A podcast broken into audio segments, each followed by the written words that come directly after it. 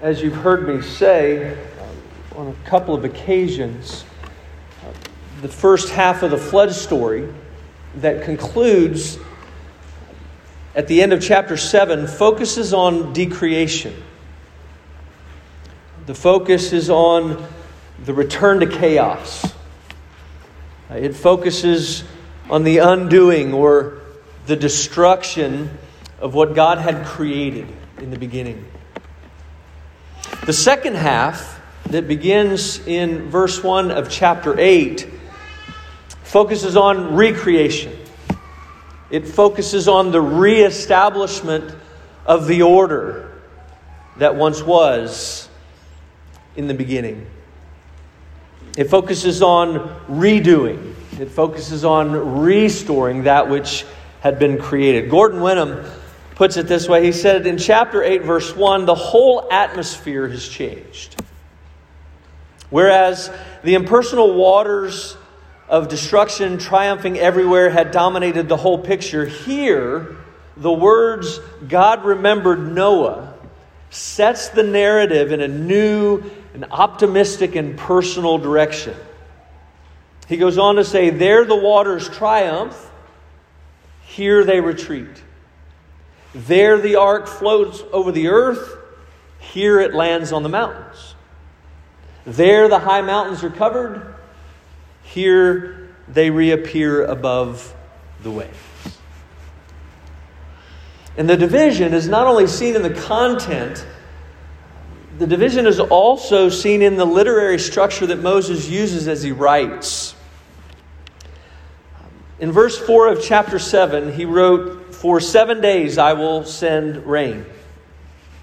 In verse 10, he wrote, um, And after seven days the waters of the flood came upon the earth. In verse 12, he wrote, And rain fell upon the earth for 40 days and 40 nights. And then in verse 24, he, he wrote, And the waters prevailed on the earth for 150 days. But now notice in chapter 8, in verse 3, he says, At the end of 150 days, the waters abated. In verse 6, he says, At the end of 40 days, Noah opened the windows of the ark. Now, verse 10 says he waited another seven days, and verse 12 says then he waited another seven days. You see that see what Moses is doing as he's describing this is it's 7 7 40 150 150 40 7 7. So we see it in the content and in the structure. We see it in that numeric pattern. You say, well, really? Why begin there? Is that really important for us to understand? And I, I think it is because I think it's very easy for us to overlook certain things due to our familiarity with the story.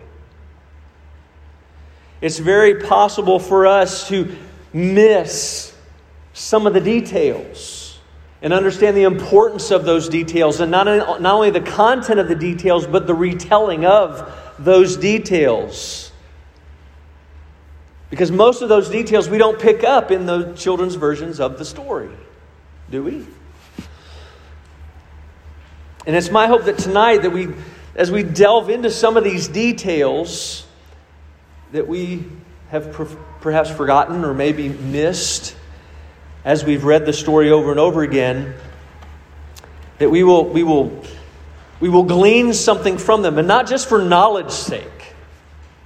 It's my hope that we come to appreciate and marvel not only at, at the sovereignty of God and the omnipotence of God and the mercy of God and the justice of God, but that we also come to appreciate His magnificent creativity.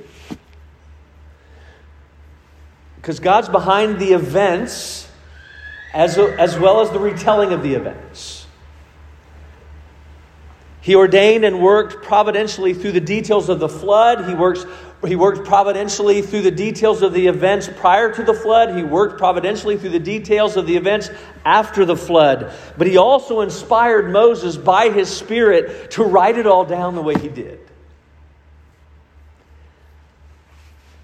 And he did it for those in Moses' day as well as for ours. So you'll notice there are just two points to our outline, but never fear, those points are very full. We're going to look at two things.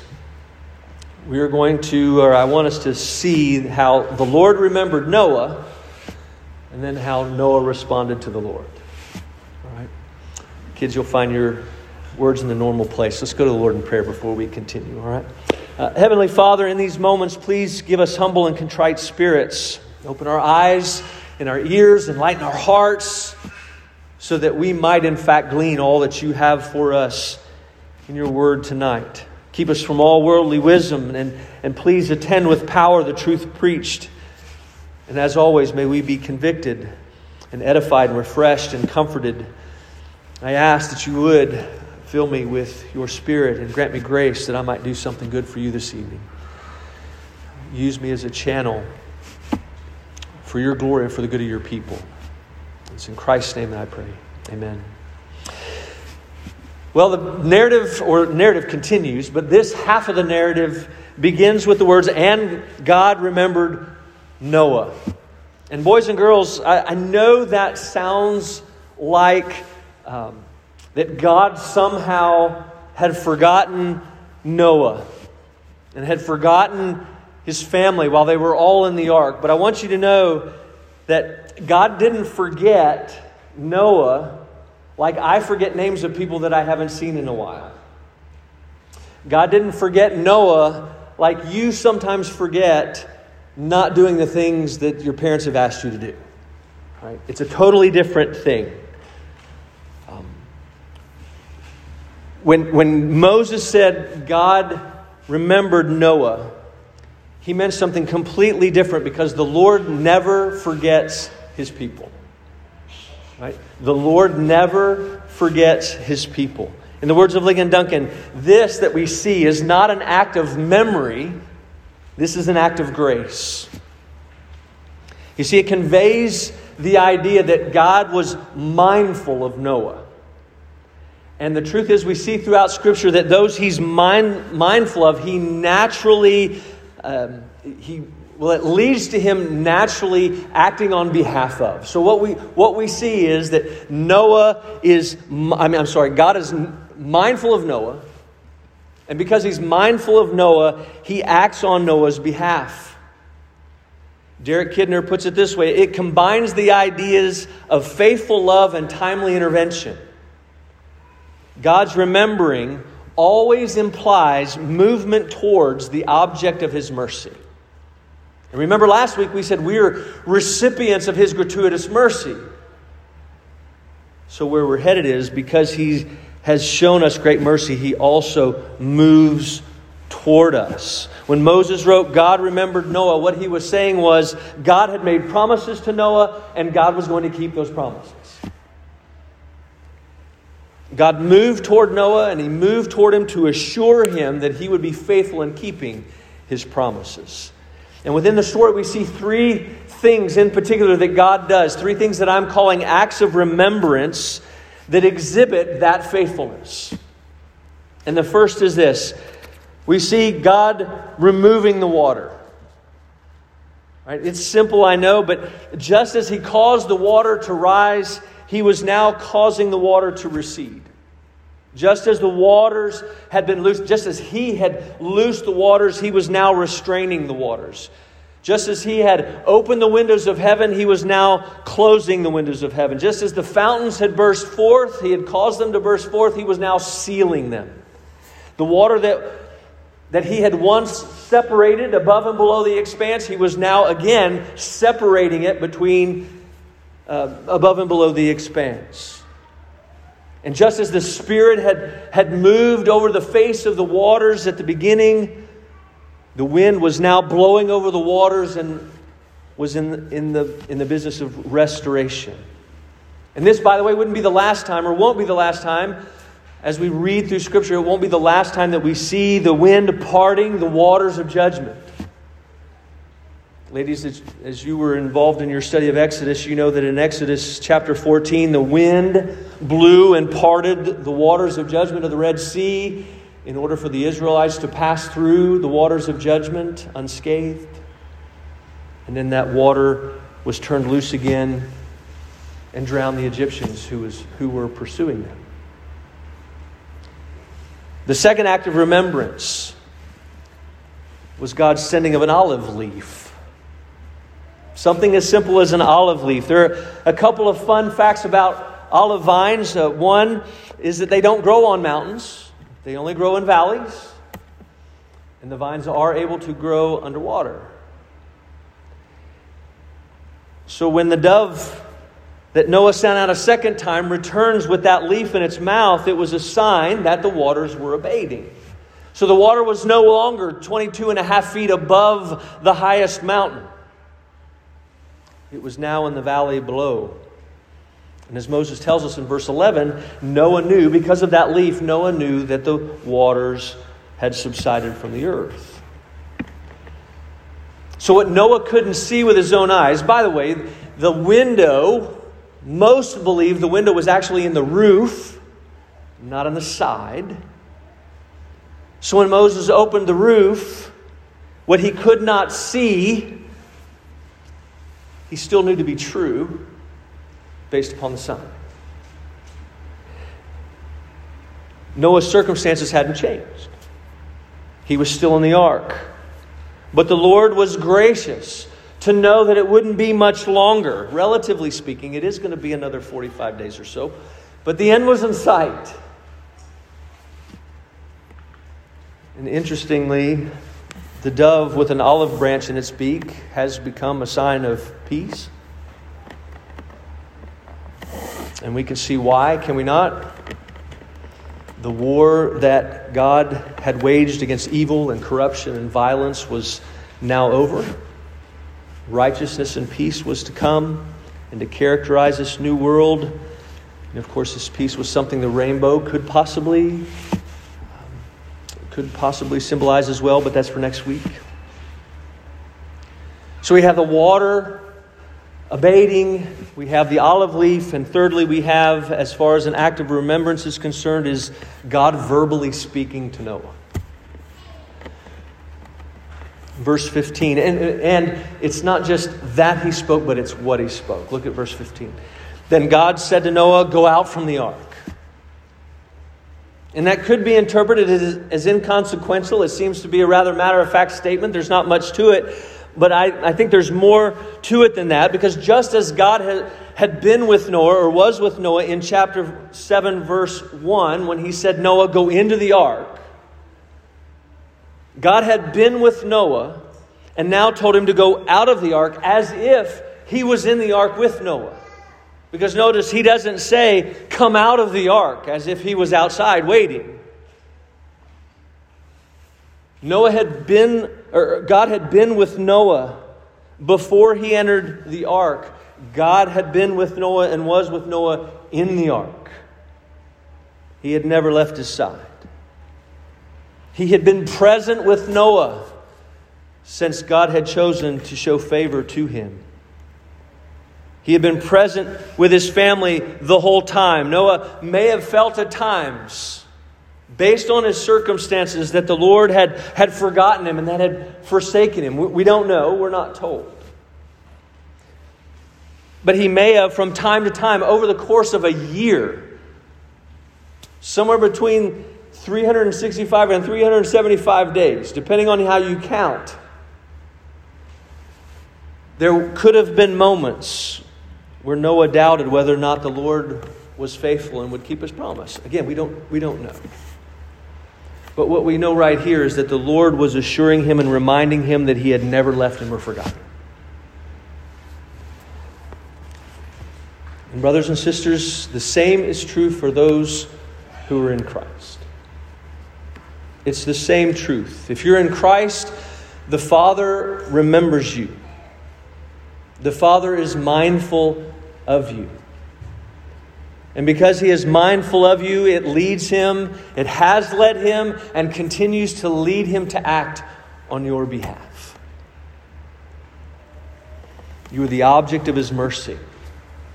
You're the recipients of gratuitous mercy. You found favor in His sight, and that favor has, has nothing to do with anything inherently good within you. It's only because of His grace. And no matter what your circumstances may be, He is with you. He will not forget you, He will never leave you or forsake you. When you feel overwhelmed by your circumstances, when you feel overwhelmed by the situations that you're in and you feel as though He's far from you, He is actually there right by your side. All the while. And He will be faithful to intervene on your behalf in His time and for His glory and your good. We've also we, we've been given His Word, right? Through which He speaks and reminds us of what's true about Him and what's true about ourselves and what's true about our circumstances. And He's given us a sign. Or signs. An olive leaf or branch, so to speak, through the simple common elements of water, bread, and wine. And through those elements, He assures us and reminds us that He is for us. And He's mindful of us. And that He has acted on our behalf. Because He's acted on our behalf at the cross and continues to act on our behalf by His Spirit and through His providence. We've been united to Christ. We've been shut in.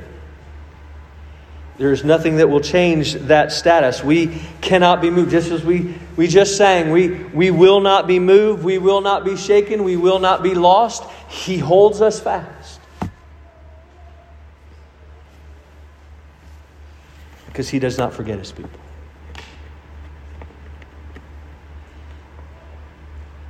But not only did the Lord remember Noah, Noah responded to the Lord. The Lord graciously acted in remembrance, uh, and Noah himself acted as well, but he acted in faith. He responded in, in ways that exhibited faith and trust in the Lord. Last week we said in chapter 7, he exhibited that faith by getting into the ark. And this week we, we see three, in chapter 8, we see three other ways in which he acted in faith. First, we see Noah acting in faith by waiting something none of us like to do.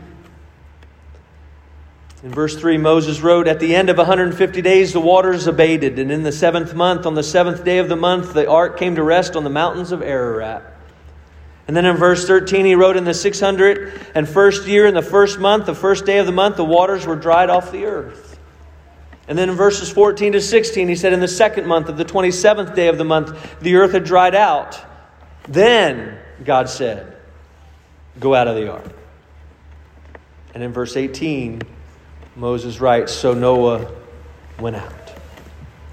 The boat that had no sails, the boat that had no paddles, the boat that had no rudder, that had been drifting for five months in the midst of the storm.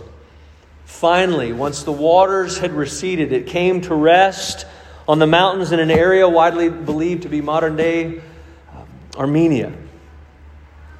But it took seven more months before his family got off. And I think we underestimate how difficult it must have been to wait upon the Lord, not only for that year, but particularly for that seven months. Knowing that the boat had finally come aground, yet day after day they had to continue, he had to continue to, to deal with being cooped up with the sights and sounds and smells of the portable zoo. Yet it continued to live in the midst of that commotion. We underestimate how difficult it would have been having opened the window. Again, probably being in the roof and to not be able to see the ground below. Left to wonder what had been left from all the water. We don't know how difficult it would have been having sent out a raven and then a dove three different times, only to have them come back with just a little bit more information than the week before. And then we don't know how difficult it would have been to actually then remove the roof and be able to see everything and still not be able to go.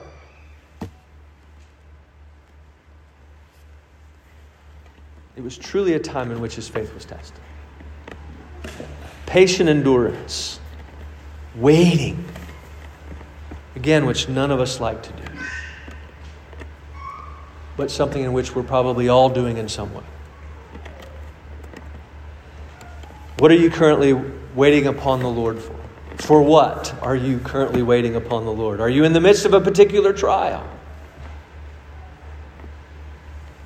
What temptation or sin are you waiting to experience victory of? What suffering are you waiting for to end? What relationship are you waiting for to be restored? What need are you waiting for to be met? What, what news or answer are you waiting for to hear, to receive? What decision are you waiting for to be made? Can I tell you that no matter the situation or circumstance, we can patiently endure in faith with hope? And let me remind you, too, that there is a window to heaven, and it's called prayer that the Lord has given us to help us in that endurance.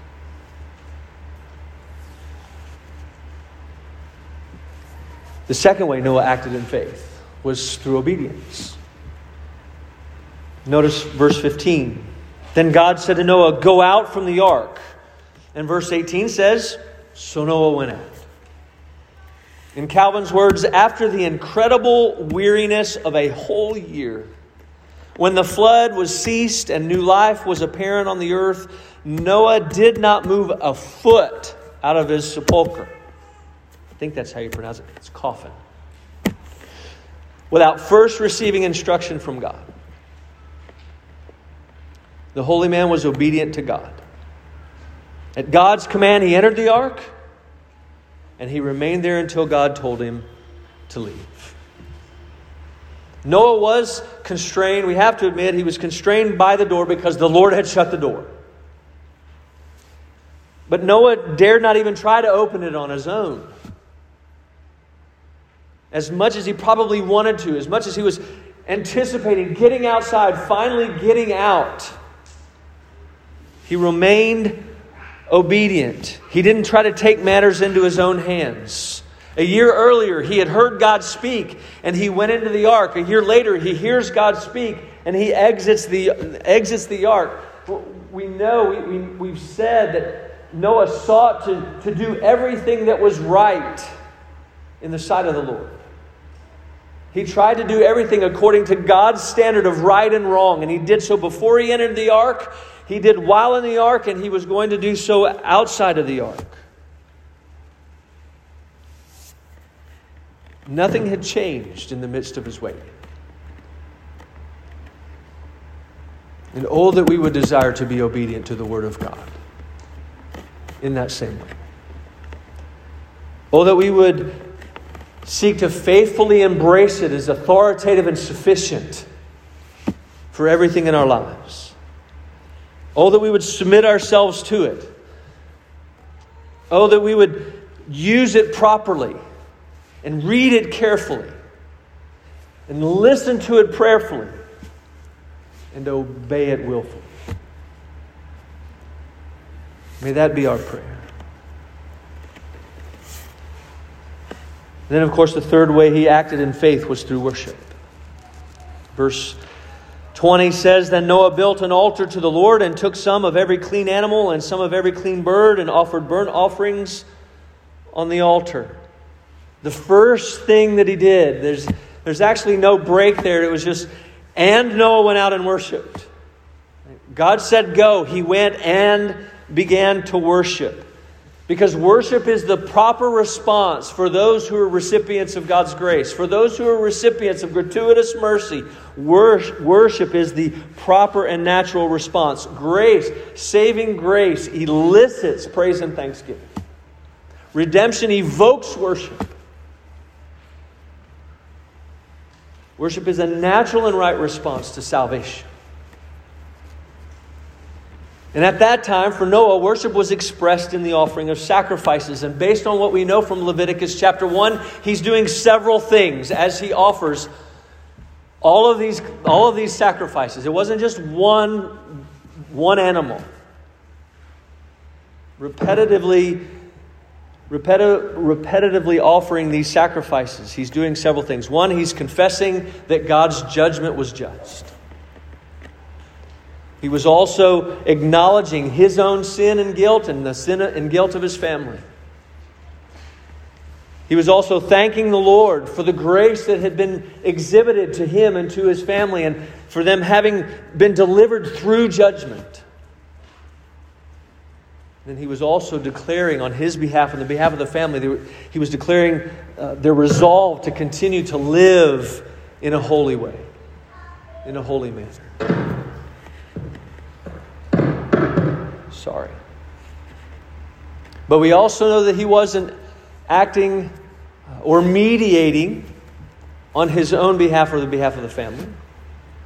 He was mediating on behalf of all the families who would eventually multiply and fill the earth. And we know that based upon God's response. Look at verse 21. It says, And when the Lord smelled the pleasing aroma, the Lord said in his heart, I will never again curse the ground because of man, for the intention of man's heart is evil from his youth, neither will I again strike down every living creature as I have done. Boys and girls, you'll remember from our study of Leviticus, I hope, that the language of the Lord smelled a pleasing aroma does not mean the Lord actually smelled the odor coming from the burning animals. And I think you also know that, not just from our study of Leviticus, but you also know that from question 9 of the Catechism that you uh, learned earlier in Sunday school. Right? That question is, What is God? I won't put you on the spot, but I think you could probably answer to yourself, right? What is God? God is spirit. Is a spirit, and he does not have a body like it. Right? Which means he doesn't have a nose. So he wasn't actually smelling the odor, but what, it, what does it mean? Well, it means very simply Moses is using metaphorical language. And what he's saying is that the sacrifices Noah offered were acceptable to God. God accepted those sacrifices. Those sacrifices propitiated or they appeased God's wrath and restored his favor. So, what we learn is, as we've said the last couple of weeks, that the problem of sin had not been dealt with completely. Noah and his family brought sin into the new creation. Judgment was only partial.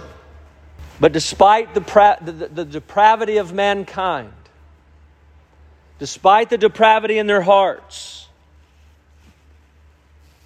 the depravity that would always be present based upon the fact that the world is fallen, the Lord would never again judge the world as he did at that time. He was not going to do that again. And he would never again judge the world in this way because Noah's sacrifice, the, the Lord had graciously determined to accept that sacrifice. God pronounced, based upon that sacrifice, that what Noah had done was appropriate and right. He received it and said, I will not judge the world in this way again. But notice in verse 22, he said, While the earth remains. And that means at some point the earth is not going to remain. And it's not going to remain because there is going to be not a partial, but a full and final judgment. There will come a day where there will be a completely new heavens and a completely new earth. But until then, we will experience the natural order of days and nights, of weeks and months and years We'll, we'll experience the natural order of the seasons of winter, spring, summer, and fall. And again, that's because the Lord will, will not carry out partial judgment. And of course, the question that we ask is why? Why would He do that? And the answer is twofold. One, he did so in order that his plan of redemption would be carried out to completion to, for his glory and for the good of his Son, the Lord Jesus. He's assured us of stability. He's assured us of even predictability of the progression of time so that his plan of redemption will come to fruition as he intends and as he has always intended. And secondly, even though Noah's father Lamech had hoped his son would bring rest, that's what Noah's name means. Lamech was hoping that Noah would bring the rest that mankind needed. But the rest that he brought and that he provided was not complete, and it was only temporary. He may have been righteous in the eyes of and, and compared to all of those around him in, in his generation. But he was far from perfect, and we're going to see that very soon. And he did not remove the curse of Adam's sin. Even the most righteous of sinners cannot pay the debt that is owed to an eternal God. Even the most righteous of sinners don't have enough righteousness that's necessary for salvation. Noah could not provide either. Therefore, his mediation his mediation was meant to point to a greater mediation, and his sacrifices were meant to point to a greater sacrifice. There is only one mediator between God and man, and there is only one sacrifice great enough to satisfy God's complete and total judgment and to secure salvation in the place of, uh, on the behalf of sinners. And that one and only mediator is the Lord Jesus Christ, who willingly laid down himself, laid down his life to be the perfect sacrifice for sin. It's his sacrifice alone that appeases God. It's his sacrifice alone that returns God's favor. No other sacrifice will do. Salvation is in him alone. He is the only one to whom we should look because he alone has made an end of all our sin.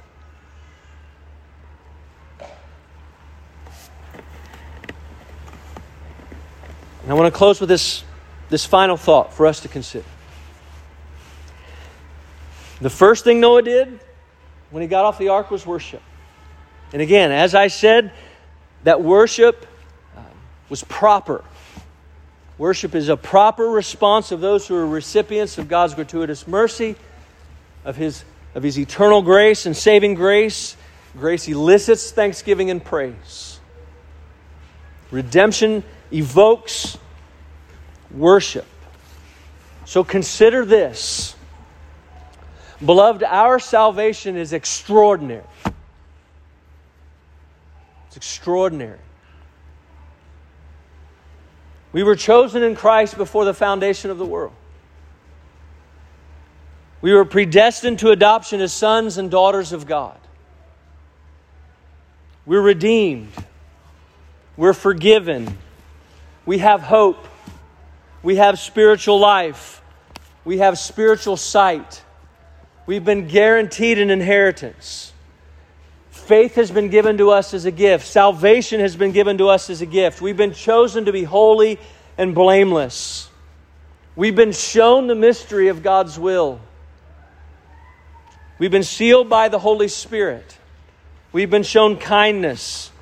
We've been seated with Christ at the right hand of God in heavenly places. We've been saved for good works. We've been brought near. We've been reconciled to God and to others. We've been made fellow citizens of the kingdom of God. We've been made fellow, fellow heirs and the partakers of, the God, of God's promise to Abraham. We've been given boldness and access to God. We've been, been given gifts to serve the body. We've been given a spirit of wisdom and revelation. We're living stones that are being made into a, the temple of God. That's just Ephesians.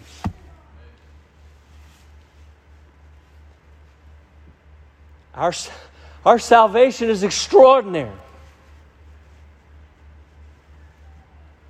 We've been moved from death to life, from bondage to freedom, from enemies to children, from awaiting wrath to experiencing forgiveness, from consequence to inheritance, from defeat to victory. But what's better than all of that? You say, can there be something better than that? Yes. Those are all benefits of Christ. Brothers and sisters, we've been given Christ. He is ours. We're His.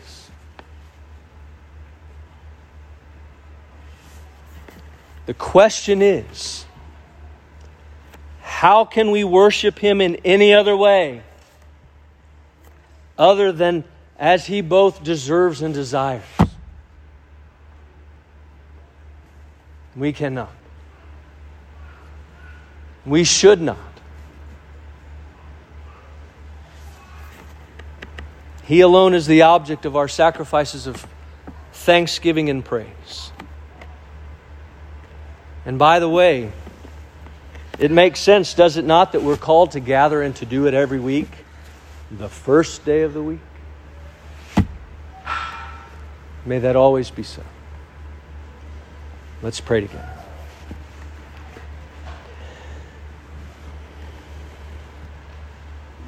Father, by your Spirit and grace, would you allow and enable us to receive this word with faith and love and lay it up in our hearts and practice it in our lives for your glory, for the sake of your Son, the Lord Jesus, and for our good. Amen. Heard the word preached? We now confess together our faith. Will confess the Nicene Creed.